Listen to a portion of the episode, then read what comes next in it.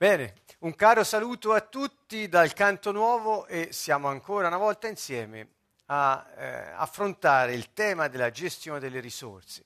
Abbiamo appena qui in sala tra noi, nella nostra sede, eh, ricordato, ricordato che siamo parte del piano di Dio, siamo eh, individui che appartengono al regno di Dio che nostro Padre è Re e eh, Lui possiede tutto, è il proprietario di ogni cosa e noi siamo i Suoi figli. Ecco, questa è una verità eh, fondamentale che se solo gli uomini eh, comprendessero, certamente le cose potrebbero cambiare nella loro vita.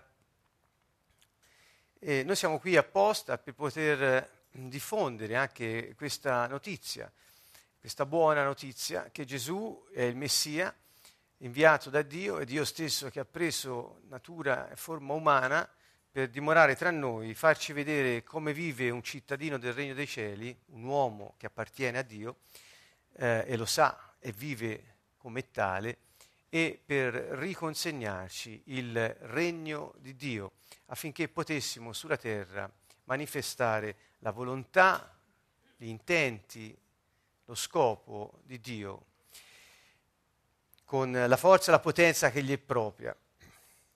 Primo ingrediente, l'amore. Infatti, come grande promessa, Dio ha dato il suo spirito a coloro che hanno avuto fiducia nel Messia. E noi facciamo parte di questa schiera di eh, persone dedicate a Lui e alla diffusione della sua buona notizia, cioè quella del regno dei cieli. Non ce n'è un'altra. Tutti dicono il Vangelo, il Vangelo, ma il Vangelo vuol dire buona notizia. Di che? Del regno dei cieli. Questa è la buona notizia predicata da Gesù di Nazareth ed è la stessa che predichiamo noi. Gestione delle risorse, dunque entriamo nel vivo di un tema, di uno dei più, diciamo, illuminanti e anche da una, da una, parte un po' più difficile a comprendersi perché ribalta completamente la logica di questo mondo. L'abbiamo già parlato ampiamente nelle eh, 13 sessioni precedenti, questa è la quattordicesima di questo tema. È un bel viaggio, io sono molto felice di averlo fatto insieme a voi ehm, e stiamo parlando di alcuni principi. Qui stasera abbiamo intitolato questa sessione Il sistema economico superiore.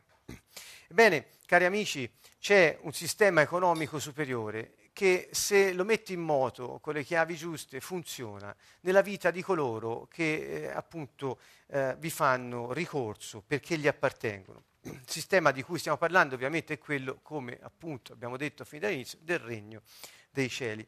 Il principio eh, a cui ci siamo un po' rifatti è questo, eh, l'abbiamo ricavato, era, era, un po' troppo lungo, non c'entrava tutto perché poi andando avanti venivano tante idee, eh, toccando i vari aspetti che vedremo stasera, ma questo è un po' un condensato. L'ingiustizia e la cattiveria trovano terreno fertile nella religiosità.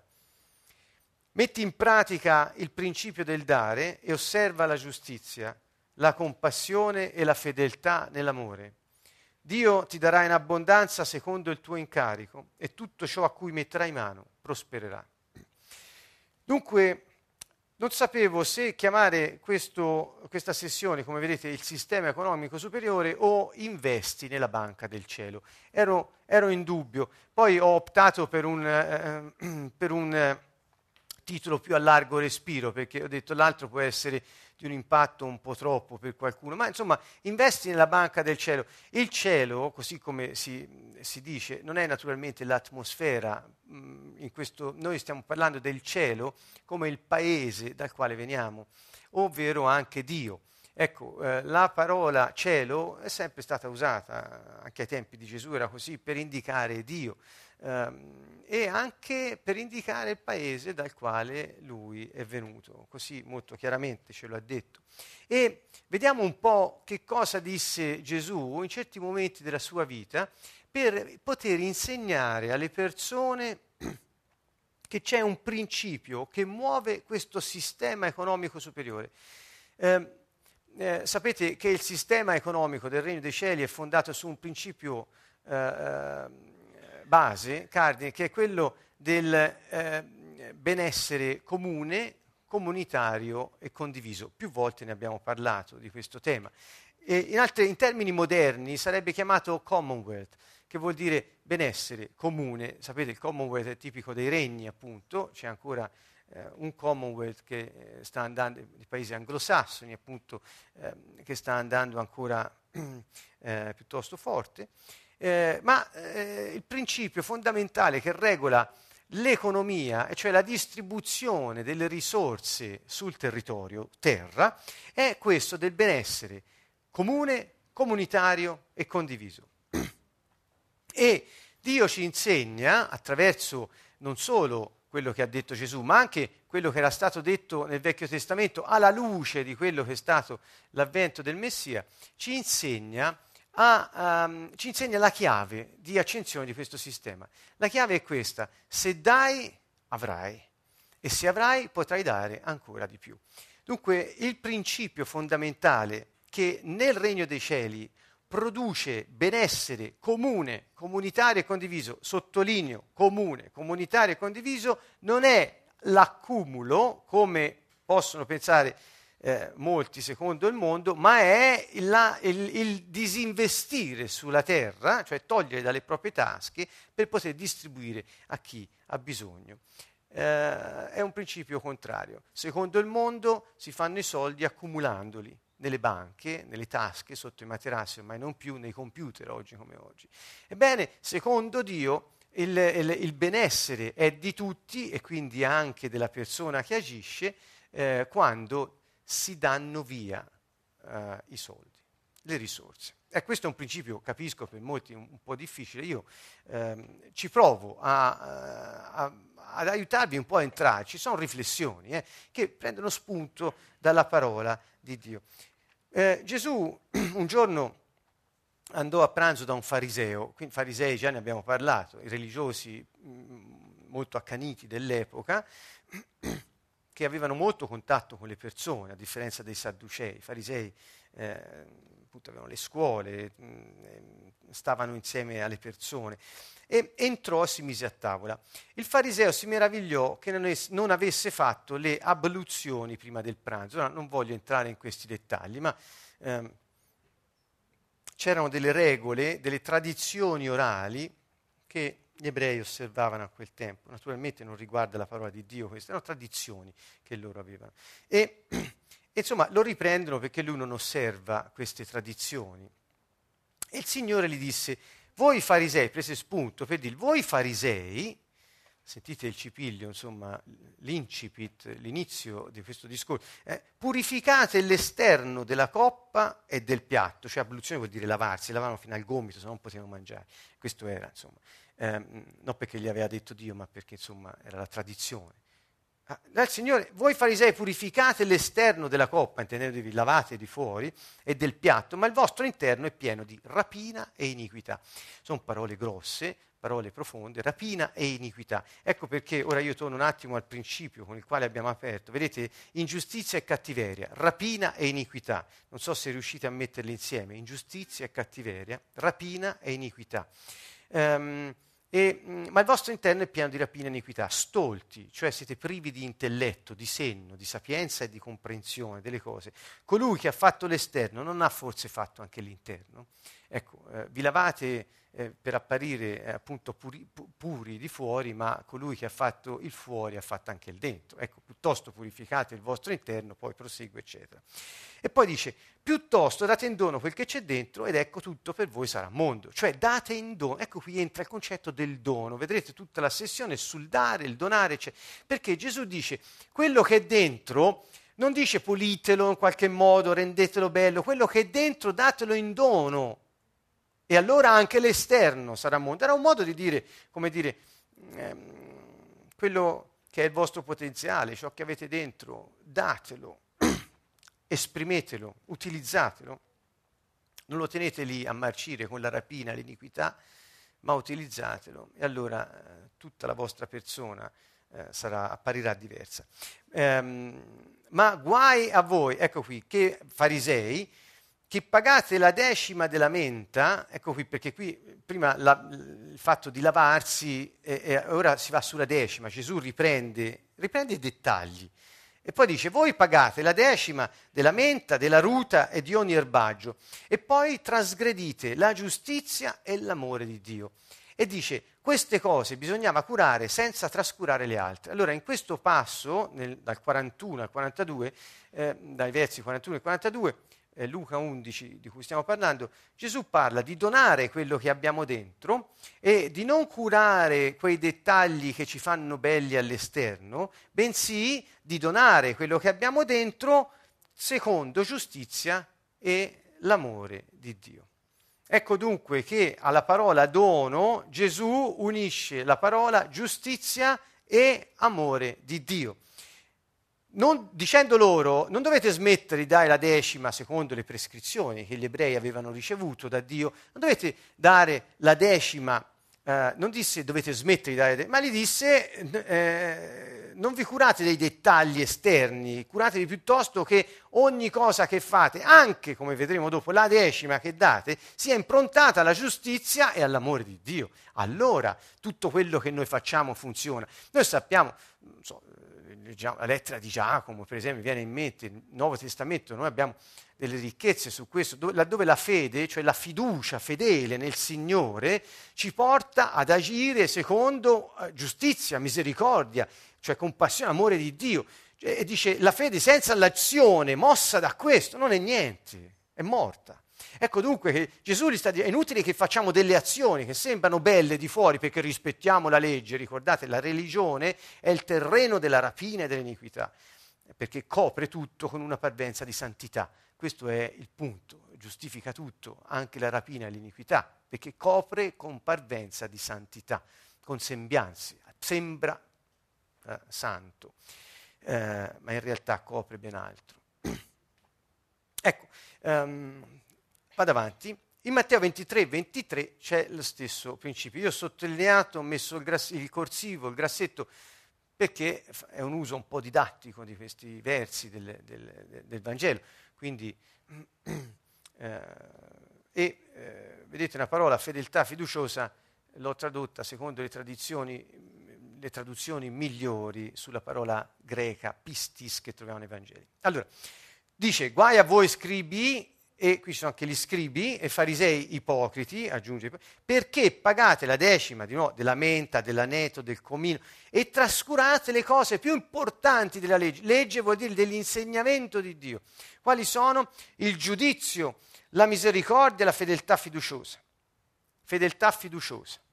Queste cose eh, bisognava mettere in pratica senza trascurare le altre. Quindi, insomma, di cosa si raccomanda al Signore? Si raccomanda di fare, di fare le cose anche che facciamo con un senso di osservanza dell'insegnamento di Dio, di farle con la compassione, con la fedeltà fiduciosa in Lui, esprimendo il suo amore e compiendo azioni giuste, cioè quelle che Lui stesso ci ha prescritto.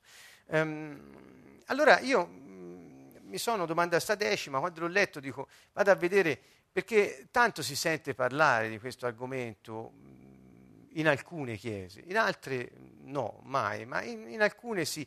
E io troppe volte mi sono domandato eh, cosa, quale fosse il vero significato, cioè, sono voluto andare a vederlo. Questo non ha la pretesa di essere eh, un, un insegnamento sulla decima come fanno, cioè tanti, dove appunto utilizzano queste prescrizioni che il Signore aveva dato nel Vecchio Testamento per invitare i credenti di oggi a fare determinate cose. Ecco, io non, non, non ho questa pretesa e non lo voglio fare. Io lo voglio, voglio soltanto prendere da questi insegnamenti per capire cosa vuol dire per noi, perché qui Dio aveva, parlando agli ebrei e dandogli delle prescrizioni, aveva trattato l'argomento quattrini, soldi, primizie, cose importanti come risorse. E voglio vedere, sono andato a vedere, voglio vedere quale fosse l'approccio di Dio, la sua motivazione e il suo fine, perché in realtà è quello che più ci interessa, alla fine si direbbe dei salmi. Ecco. Allora, eh, Vecchio Testamento è la prima decima, perché scop- insomma, ci sono tre tipi di decime che venivano prescritte agli ebrei. La prima, eh, andrò molto veloce, mh, mm, la prima era la decima che Dio raccomandava alle persone di mh, mm, offrire per eh, i sacerdoti e i leviti, che erano assegnati al servizio per il popolo. Che cosa vuol dire la decima intanto? Dio diceva, guarda, di tutto quello che ti entra, eh, eh, o che coltivi, o il tuo bestiame, insomma, di quello che hai, la decima parte offrila, dalla per degli scopi. E un primo scopo si chiama la prima decima, qui la troviamo nei numeri, c'è anche nel Levitico, vedete, l'ho messo. Un primo scopo era quello di eh, poter sostenere i sacerdoti e i leviti che svolgevano il servizio nel Tempio, al tempo di Gesù, che svolgevano comunque il servizio a favore del popolo. Quindi erano soldi che la gente si toglieva di tasca e dava, eh, eh, eh, più che soldi erano primizie della terra, del bestiame. Ecco, qui anche qui c'è un, una, una, cosa da precisare, eh, perché Dio parla di primizie, di, di, decima parte di quelle che è il raccolto, di quelle che è il bestiame, cioè, e lo dava ai sacerdoti. Perché? Perché vedete, eh, nel libro dei numeri c'è scritto... Eh, tu non avrai, parlava d'Aaron Dio, tu non avrai alcun possesso nel loro paese e non ci sarà parte per te in mezzo a loro. Io sono la tua parte e il tuo possesso in mezzo agli israeliti. Cioè Dio aveva assegnato la terra a tutte le altre tribù di Israele, ma a loro no. Voi non avete della terra in eredità, voi avete me come vostra parte. Siccome non avete terra, di che campate? Coloro per i quali prestate servizio provvederanno a voi da togliendosi di tasca il 10% e mettendolo a vostra disposizione. Principio molto chiaro, molto semplice. Questa è la prima decima. Vedete, ai figli di Levi io do in possesso tutte le decime in Israele per il servizio che fanno, il servizio della tenda del convegno, eccetera, eccetera. Vi invito, se volete, ad andare a leggerlo per avere idee po' più chiare. La seconda decima si trova nel Deuteronomio, al capitolo 14, se ne parla, e questa riguarda soltanto la coltivazione della terra. E dice di prelevare la decima eh, e che cosa se ne faceva di questa decima? Eh, mh, andava consumata, dovevano portarla nel, mh, nel, luogo di culto e consumarla come un pasto di comunione durante le festività. Quindi riguardava generi alimentari, eh, agricoli, eh, eccetera, ehm, per poterli consumare come un pasto di comunione, lo ripeto, insieme al Signore, tra di loro e insieme al Signore, mangiare dove? Nel luogo di culto, più vicino a loro, dove erano. Allora, dice anche la, la, la prescrizione, dice se è, è, troppo lontano dove devi andare e non puoi portare tutto il necessario perché è pesante, ingombrante, eccetera, portati dei soldi e poi quando sei lì compra i viveri e mangia questo eh, pasto di comunione con il Signore.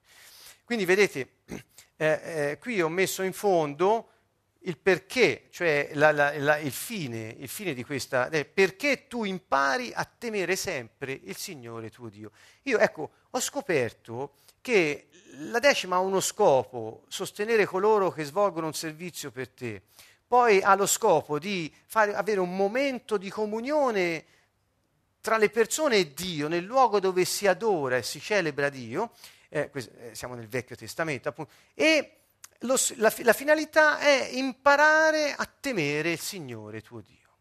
Quindi Dio sta eh, semplicemente aiutando il suo popolo a capire che quello che hanno non appartiene a loro. Dio gliel'ha dato per uno scopo. E quindi nel momento in cui eh, non obbediscono ad una legge, ma nel momento in cui r- prelevano queste parti migliori eh, e, che sono una parte importante del loro reddito, di quello che hanno, e lo mettono a disposizione dello scopo di Dio, imparano che loro appartengono a Dio e che niente di quello che hanno appartiene a loro. Quindi Dio li sta addestrando alla adorazione. Questo è il principio fondamentale. Mm, non so se avete già capito, qui le decime sono già due per quelli che hanno la terra da coltivare e quindi eh, insomma è già notevole come, quindi, come eh, risorse da dedicare a questo. Una terza decima, sempre nel proseguo del Deuteronomio, la troviamo descritta così. Sapete, che allora, alla fine di ogni triennio, quindi al terzo anno e al sesto anno, poi il settimo anno era il, il, l'anno conclusivo del ciclo, durante il quale venivano rimessi tutti i debiti, eccetera. Eh, quindi ogni tre anni metti da parte le tue decime e le, varrai, andrai a deporre, guardate, entro le città. Allora, questa decima, che cosa diceva? Ogni tre anni eh, metti nel, nel, nelle riserve, nei, nei, nei, nei, depositi della città, tutto quello che hai messo da parte come decima eh, e servirà ai poveri, alle vedove, vedete, ehm, agli orfani, e mangeranno e si sazieranno. Cioè era un sistema che Dio aveva eh, eh, comandato affinché non ci fossero individui nel bisogno tra di loro, in particolare orfani, vedove e leviti.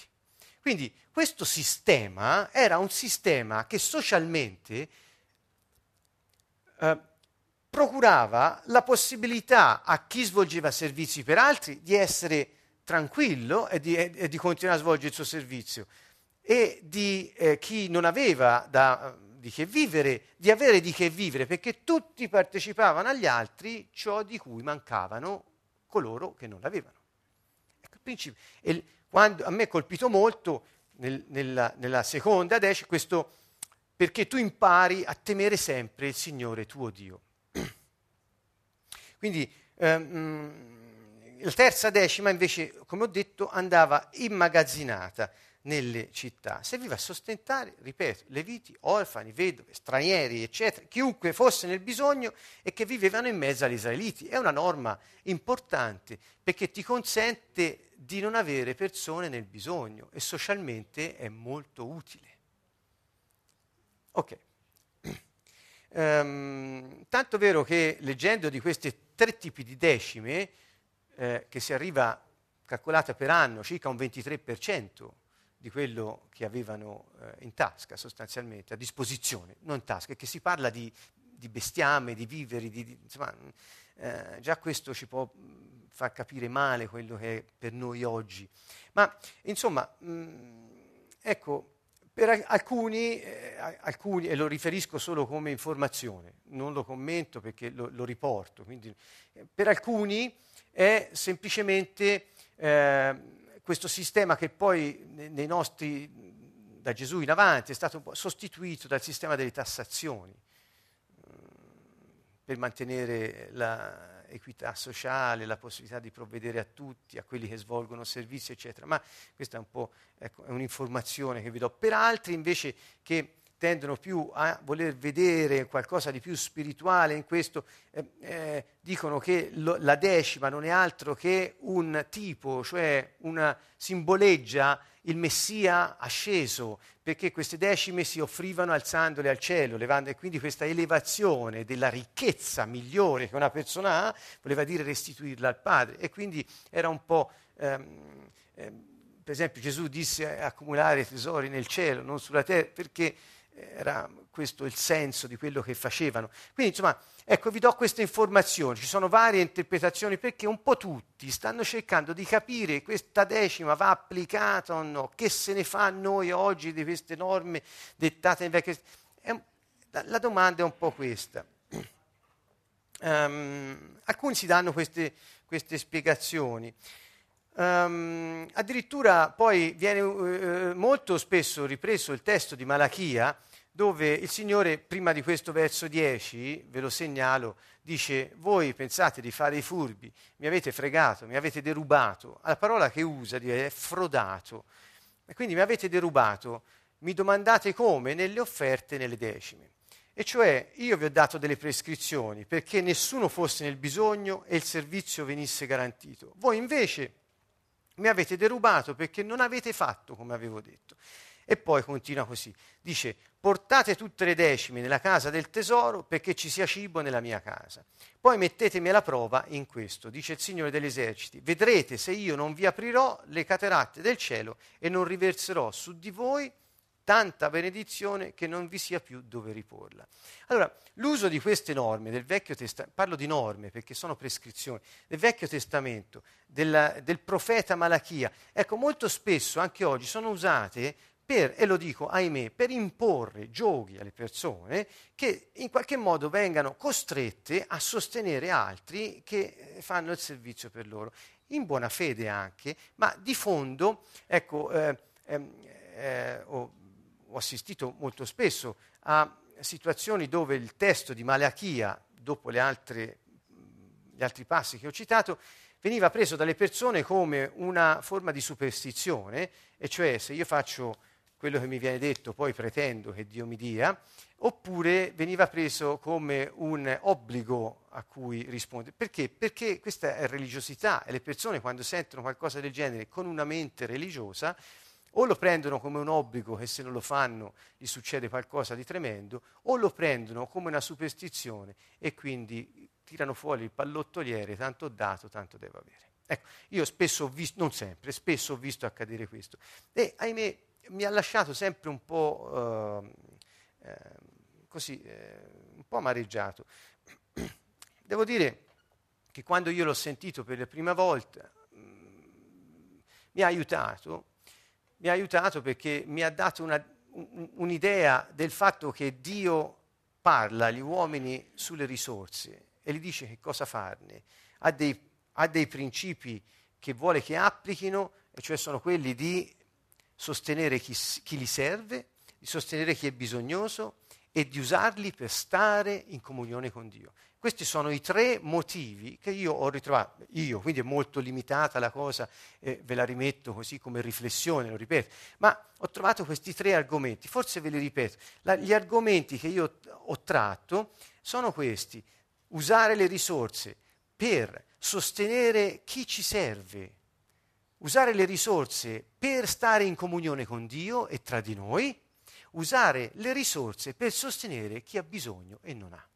Ecco, questi sono i tre motivi che io ho ritrovato e, e sentire che Dio aveva detto agli ebrei queste, queste, cose qui mi ha aiutato a mettermi di fronte a questa situazione, che Dio ha interesse a insegnarci che se usiamo le risorse per Lui, secondo i bisogni di chi ci serve, degli altri e suoi, perché vuole stare in comunione con noi, specialmente ritornando al pasto comunitario, ecco, in questo caso... Eh, il Signore dice non vi mancherà mai niente perché io sono il proprietario di tutte le cose che avete. Quando ve ne distaccate riconoscete che io sono la fonte del vostro benessere e questo è adorare Dio. Ecco, quindi molti prendono, di fatti se io mi fossi fermato qui stasera non avrei detto niente perché parlavo di qualcosa eh, limitato sotto questo profilo. Perché? Perché molti, eh, eh, molti, molti lo prendono in un modo quasi letterale, senza andare alla, al, allo scopo, alla motivazione di Dio. E invece ci dà un senso, perché tutte le volte che noi troviamo lo scopo di qualcosa, troviamo senso in quello che facciamo, secondo quello scopo. Questo ci, ci motiva, ci, ci gratifica anche, ci dà entusiasmo e ci spinge. Dunque, um, ho, ho, ho, volevo dirvi anche che oltre al, al, sistema delle decime, nel Vecchio Testamento c'era anche il sistema delle offerte, le offerte che erano offerte, cioè non regolamentate, libere, quindi non c'era, e le offerte servivano appunto ad altro, non erano queste, però quando si dovevano mettere delle risorse a disposizione come offerta, era una cosa diversa ed era libera, non era così. Ripeto, quando io l'ho sentita dunque mi ha dato quest'idea che Dio ha interesse a trattare la questione delle risorse con gli uomini, addirittura gli dice qual è lo scopo per cui gli dà delle prescrizioni per insegnargli la sapienza in relazione alle risorse e dà anche delle misure precise e questo è molto interessante perché io non avevo misura, non avevo idea eh, più che venivo a contatto col fatto che Dio era Dio e che Dio era mio, la fonte della mia esistenza, mia persona e delle risorse che avevo, quindi mi eh, dava una misura per iniziare a, a, a affrontare appunto la gestione delle risorse. Ehm, vado avanti. Vado avanti. Um, Gesù e il dare. Si arriva a Gesù e Gesù non parla di decima se non ai farisei, ricordandoli avreste fatto bene a darla, ma no, senza trasgredire la compassione, la fede, l'amore, la, la, la giustizia, eccetera. E qui c'è Luca 6, alla conclusione del famoso discorso di Gesù, qui è, è, subito, quando dice di amare i nemici, di, chied- di, di, dare in prestito, di non chiedere niente indietro, senza sperare di averne nulla indietro, insomma, sono. E poi conclude dice, date e vi sarà dato. Vi sarà versata in seno buona misura, pigiata, scossa, traboccante, perché con la misura con cui misurate sarà misurato a voi. E io qui quando, dopo aver sentito quelle cose, sono arrivato a questo, ho sentito un cambio. Ho sentito un cambio. Era come se quelle istruzioni precedenti da parte di Dio fossero state date per così eh, istruire il suo popolo di Israele, per abituarlo alla sua mentalità del cielo. Quando arriva il re stesso in persona, parla di dare, come Gesù eh, eh, durante questo discorso della montagna fu molto, molto profondo su tante cose, voi andate a rivederle, ma qui è molto chiaro e disse date e vi sarà dato. Quindi qual è il principio? Lui sta dando dei principi. Ricorda a tutti che Gesù è il re che è venuto sulla terra per insegnarci come si vive nel suo regno, che è il cielo. E sulla terra per coloro che si fidano di lui e lo accettano come Signore nella loro vita. Qual è il principio? Da e ti sarà dato. Uh, non perché, come ho detto prima, noi abbiamo il pallottoliere, dopo verrà fuori eh, lo spirito fondamentale di tutto questo. Dice, se date vi sarà dato come, in che misura?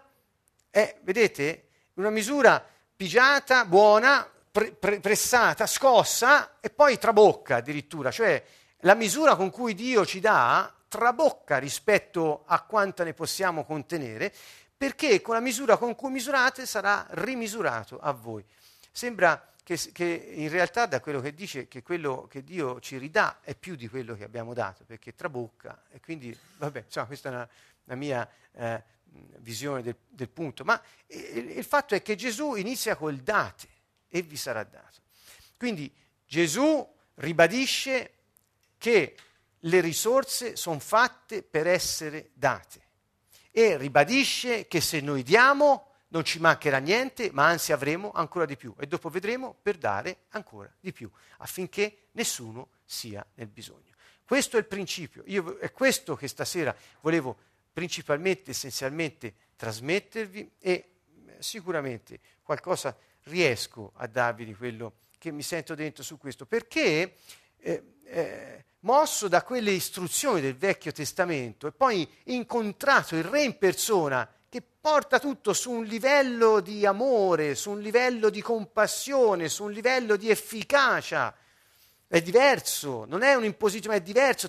Sta, Gesù ci sta insegnando ad essere efficaci secondo la sua economia su questa terra. Eh, io ho capito lì che non sarei mai eh, potuto dipendere da quello che facevo io per avere perché dipendevo da lui completamente e eh, in questo senso ho trovato, come si potrebbe dire, diletto, piacere e anche eh, ho rinforzato la mia fedeltà, la mia fiducia, appunto eh, praticando questo insegnamento del Signore, che io raccomando a tutti. Ed è l'insegnamento, il principio del dare. Vogliamo andare avanti Qual era la misura del dare? Ma Gesù eh, una volta vide una vedova che aveva messo un, sol, un piccolo risparmio dentro la cassa, la, la, la, cassa, dove si teneva il denaro nel Tempio, lui era seduto lì, la vide. E, e, e lui disse ai suoi discepoli che questa povera vedova aveva messo nella cassa delle offerte più di tutti gli altri ehm, poiché tutti vi hanno gettato del superfluo, ma lei nella sua povertà vi ha messo tutto ciò che possedeva, tutto quanto aveva per vivere. E io qui quando lo lessi, vi ripeto, il, il primo impatto lo ebbi attraverso questi insegnamenti sulla decima, de- di cui Gesù però quando al Vangelo non ne parla, il Nuovo Testamento non ne parla, cioè è un altro livello, secondo me, non è che l'ha abolito, anzi, e allora ho detto io, ma qual è la misura allora? E la misura, ho detto, ma ma non c'è limite. Non c'è, cioè, questa donna aveva messo più di tutti perché non aveva dato il superfluo, ma tutto ciò che aveva.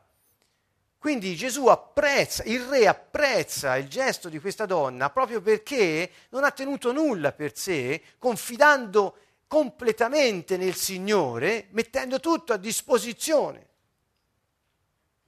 E, questo la dice, quindi la gente ancora va in giro dicendo, ah la decima, il 10%, ma, ma no, no, no, no, no, no. Io, io per me, Dio, poi voi fate come vi sentite, ma io eh, per me dico, non c'è misura, può essere un un criterio di partenza, se non ne hai altri. Ma qui siamo di fronte ad una cosa eccezionale. Il re viene nella colonia, la terra, e si mette a sedere accanto alla cassa del, dove mettevano i soldi, quelli che entravano nel tempio, si mette lì, è interessato a vedere come usiamo le nostre risorse. Gesù è interessato, si mette a sedere lì accanto e guarda e poi trae un insegnamento per tutti i suoi discepoli e dice questa donna ha messo più di tutti. Quindi come misura il Signore? Vedete, torniamo sopra. Con la misura con cui misurate sarà rimisurato a voi. Come misura Dio? Ah, vediamo, allora ha incassato 100, ha dato 10, ci siamo. No, no, no, non misura così. Noi misuriamo così, forse, spero di no, ma, eh, ma lui no. Lui misura in relazione alla generosità del cuore, alla liberalità del gesto e misura in base alla fiducia che la persona ha nello spogliarsi dei beni materiali a favore degli altri. Questa è la misura con cui saremo rimisurati. Quindi chi pensa di essere misurato con una calcolatrice eh, sarà sorpreso voglio andare avanti. Cosa, che effetto ebbero questi insegnamenti del Signore tra i primi credenti? Eh, gli effetti furono tremendi, nel senso buono, cioè eh, rivoluzionari. Eh, in Atti 2 subito troviamo, siamo all'inizio, della, della la, la, la, la prima comunità messianica del Signore, è l'inizio. E che succede? Tutti quelli che credevano stavano insieme, avevano ogni cosa in comune vendevano le proprietà e i beni e li distribuivano a tutti, secondo il bisogno di. Bisogno, la parola bisogno, comune, bisogno, queste sono le parole chiave. E ogni giorno andavano assidui e concordi al tempio, rompevano il pane, prendevano il cibo insieme, vedete, mangiare insieme ancora, con gioia e semplicità di cuore. Allora, questo eh, sono un po' documentato sul, sul, tipo di vita di allora, non era, dicono, non era che loro vivevano insieme nel... Eh, come se fosse una comunità che viveva insieme, un posto, nello stesso posto. Ma questo vivere insieme, perché poi vedete, stavano nelle loro case, quindi mh, c'erano le famiglie, c'erano... ma vivere insieme voleva dire sentirsi tutti parte di un'unica cosa.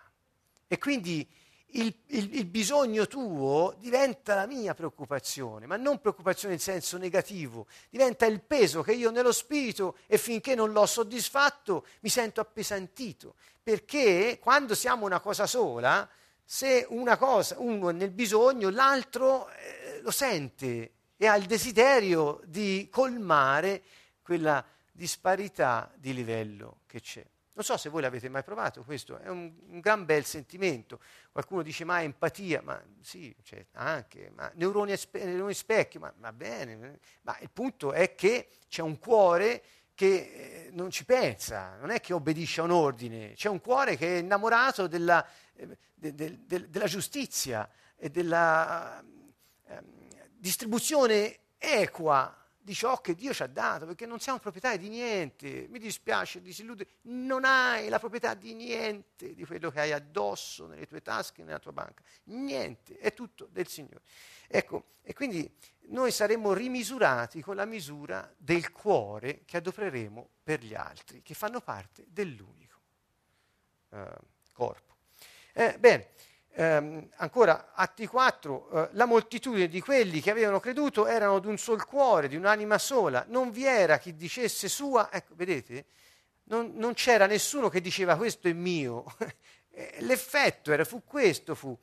Eh, ma tutto era in comune tra di loro, ancora dicono gli studiosi, non è che vivevano in comune, si intestavano, si cointestavano non c'era neanche questo fatto probabilmente, ma eh, eh, eh, sappiamo che quando c'era bisogno loro vendevano, vedete, le case, i poderi e portavano l'importo delle cose vendute. Quanto? Un decimo? No, vendevano il campo e quel che ricavavano lo portavano, dice, ai piedi degli apostoli perché veniva distribuito a ciascuno in che misura? Secondo il bisogno.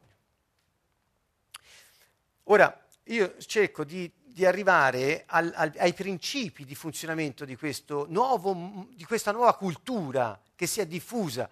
Prima si faceva il conto secco, una decima parte qui, una decima parte là, 3% all'anno, 33 per coprire la terza decima, cioè era una cosa... Eh. Dopo no, arriva Gesù, eh, introduce il dare, introduce il cuore, introduce la generosità, che poi ho scoperto essere quello che da sempre Dio ha detto anche nel Vecchio Testamento di fondo. È sorprendente questo, vedremo poi un passo per esempio dei proverbi, dove lui stesso invita a questo nel gestire le risorse. Allora, eh, andiamo, andiamo, avanti velocemente perché il tempo è ormai eh, quasi scaduto, purtroppo. Eh, Paolo, lui rendeva testimonianza dei Macedoni, diceva, hanno dato volentieri secondo i loro mezzi, anzi oltre i loro mezzi. Qui parla di collette che venivano fatte per i bisogni della Chiesa, ma insomma eh, eh, erano comunità, perché Chiesa la gente pensa che sia, dice ma sei evangelico o cattolico? Scusa, ma no, qui c'è un problema di comunità, di, di, di gente che ha uno scopo comune perché ha un'origine comune e vive con la stessa cultura. Questa è la Chiesa, se vogliamo intenderci, secondo Gesù. Poi il mondo ha un po' stravolto questi concetti. Allora, eh, vedete, secondo i loro mezzi, anche, anzi, oltre i loro mezzi, queste tre parole, se ve le ricordate, poi dopo le troviamo, volentieri, secondo i loro mezzi, anzi, oltre. Sono tre momenti. Ok? Allora li, li, fissiamo così, dopo li vediamo meglio. Ancora Paolo dice la buona volontà, quando c'è, qui è la seconda lettera ai Corinzi, sta parlando ai Corinzi, parla di, di dare sostanzialmente. Dice la buona volontà, quando c'è, è gradita in ragione di quello che uno possiede e non di quello che non ha. Cioè sta dicendo, non è che puoi privarti di quello che non hai se hai buona volontà è perché hai qualcosa da poter dare. E poi dice, infatti non si tratta di mettere voi nel bisogno per dare sollievo agli altri, ma di seguire un principio di uguaglianza. Quale uguaglianza? Che voleva dire?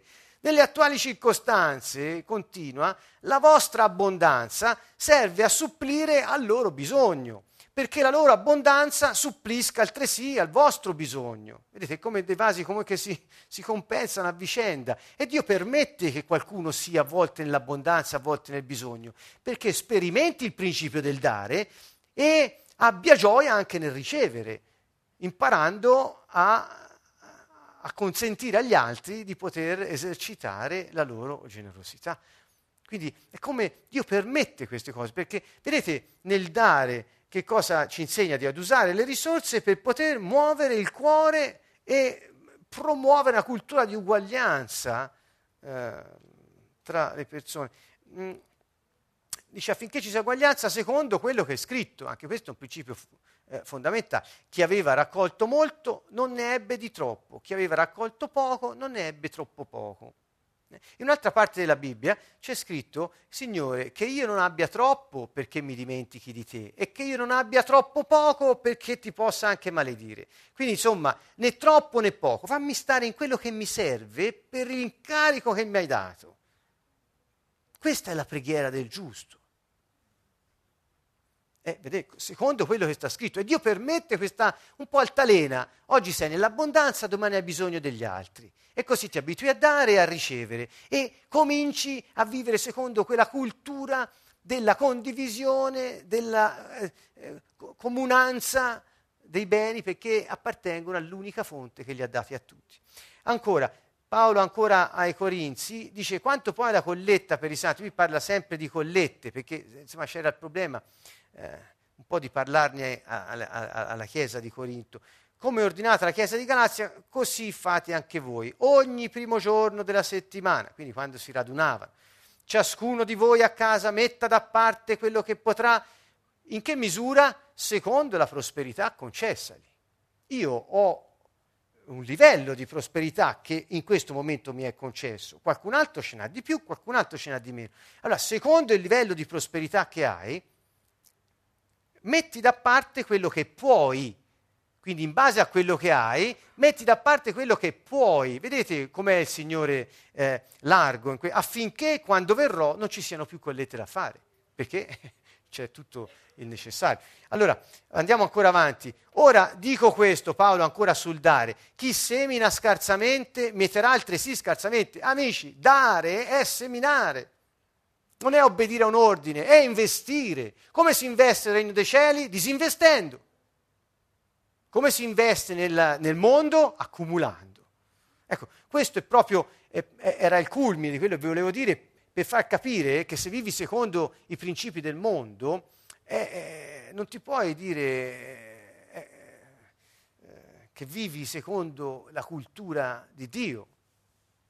Cioè quando Gesù dice non mi dire Signore, Signore, e poi non fai quello che dico, e poi ai farisei disse voi eh, vi curate delle cose da niente e poi eh, dentro siete rapina iniquità, insomma, non osservate la misericordia, l'amore di Dio. Ancora, mh, mm, verso 7, dia ciascuno come ha deliberato, ha scelto nel suo cuore.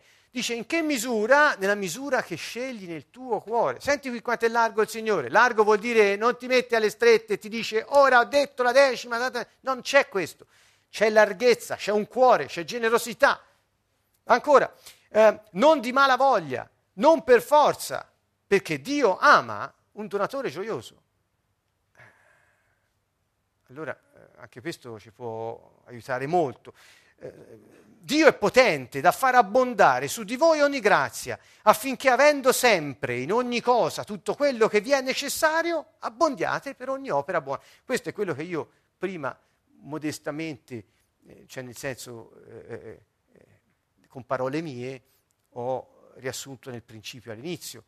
Cioè Dio non ti farà mancare niente per il tuo incarico perché poi tu possa prosperare in ogni cosa che fai. Non è altro che quello che Paolo ha scritto nella seconda lettera ai Corinzi al verso 8. Ma lo scopo qual è?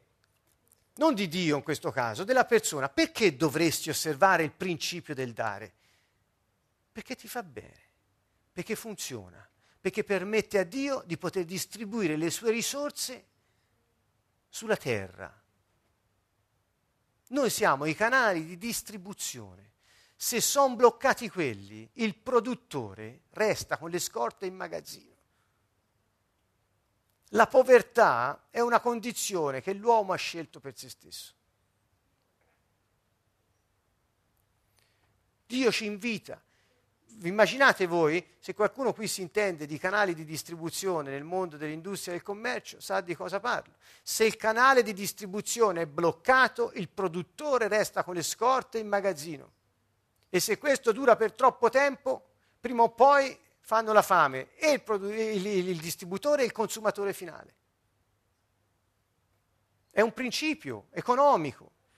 Per il regno dei cieli, sulla terra, il canale di distribuzione siamo noi. Ecco qui il principio del dare, è un principio di efficienza, è un principio di cultura, non è un obbligo da assolvere, non è una superstizione, se io do avrò e quindi ah, starò bene.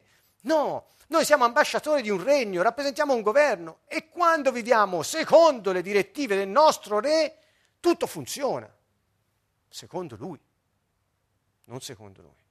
Ancora, eh, ho ricavato alcuni principi Vado veloce, eh, mi scuso, ma avrete le slide e potrete... Allora, il principio del dare.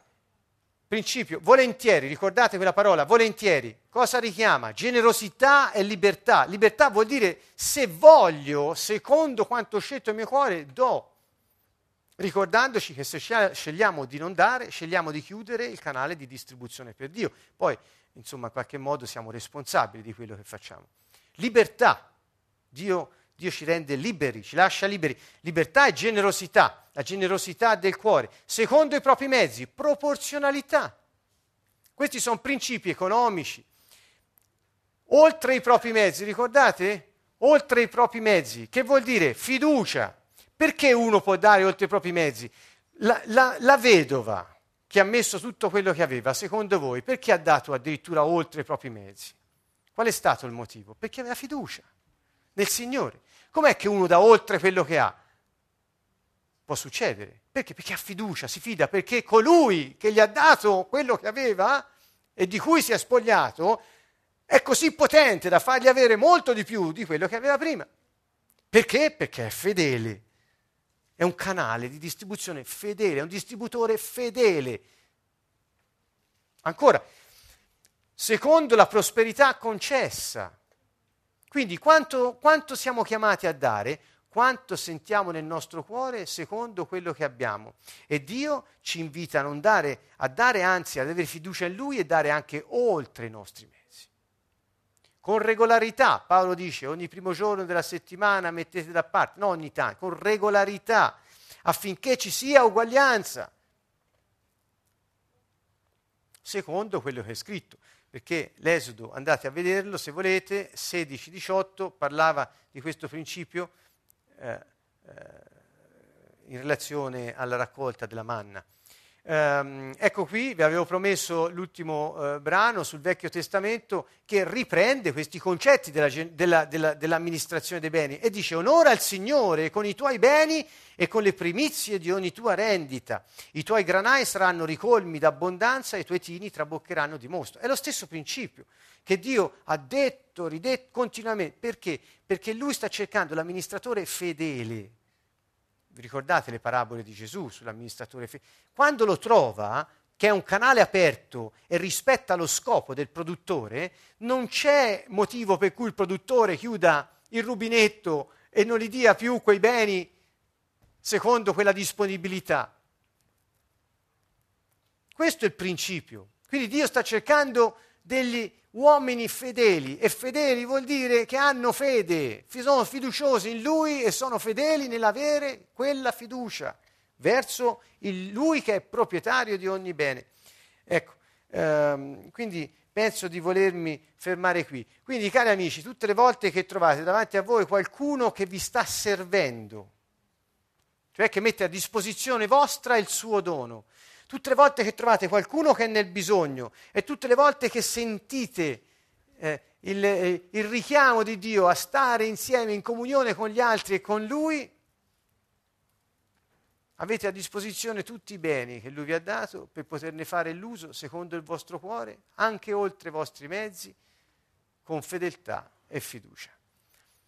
Qui l, eh, si allarga l'orizzonte e lo spazio è molto, è molto, ampio, quello che ci dà il Signore, quello che abbiamo eh, ora a disposizione, che non contraddice quello che era il Vecchio Testamento, non lo contraddice, no, perché Dio ha parlato, allora stava istruendo il popolo, lo stava educando.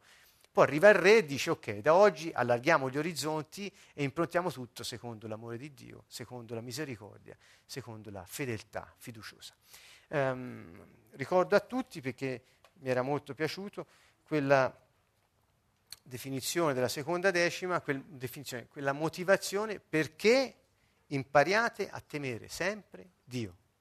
Cari amici, uno degli atti di adorazione per eccellenza, e ve lo dico, no, non è una disciplina, non è un compitino a casa, ma è un atto di adorazione, disfarsi di quello che abbiamo per il benessere comune, comunitario e condiviso.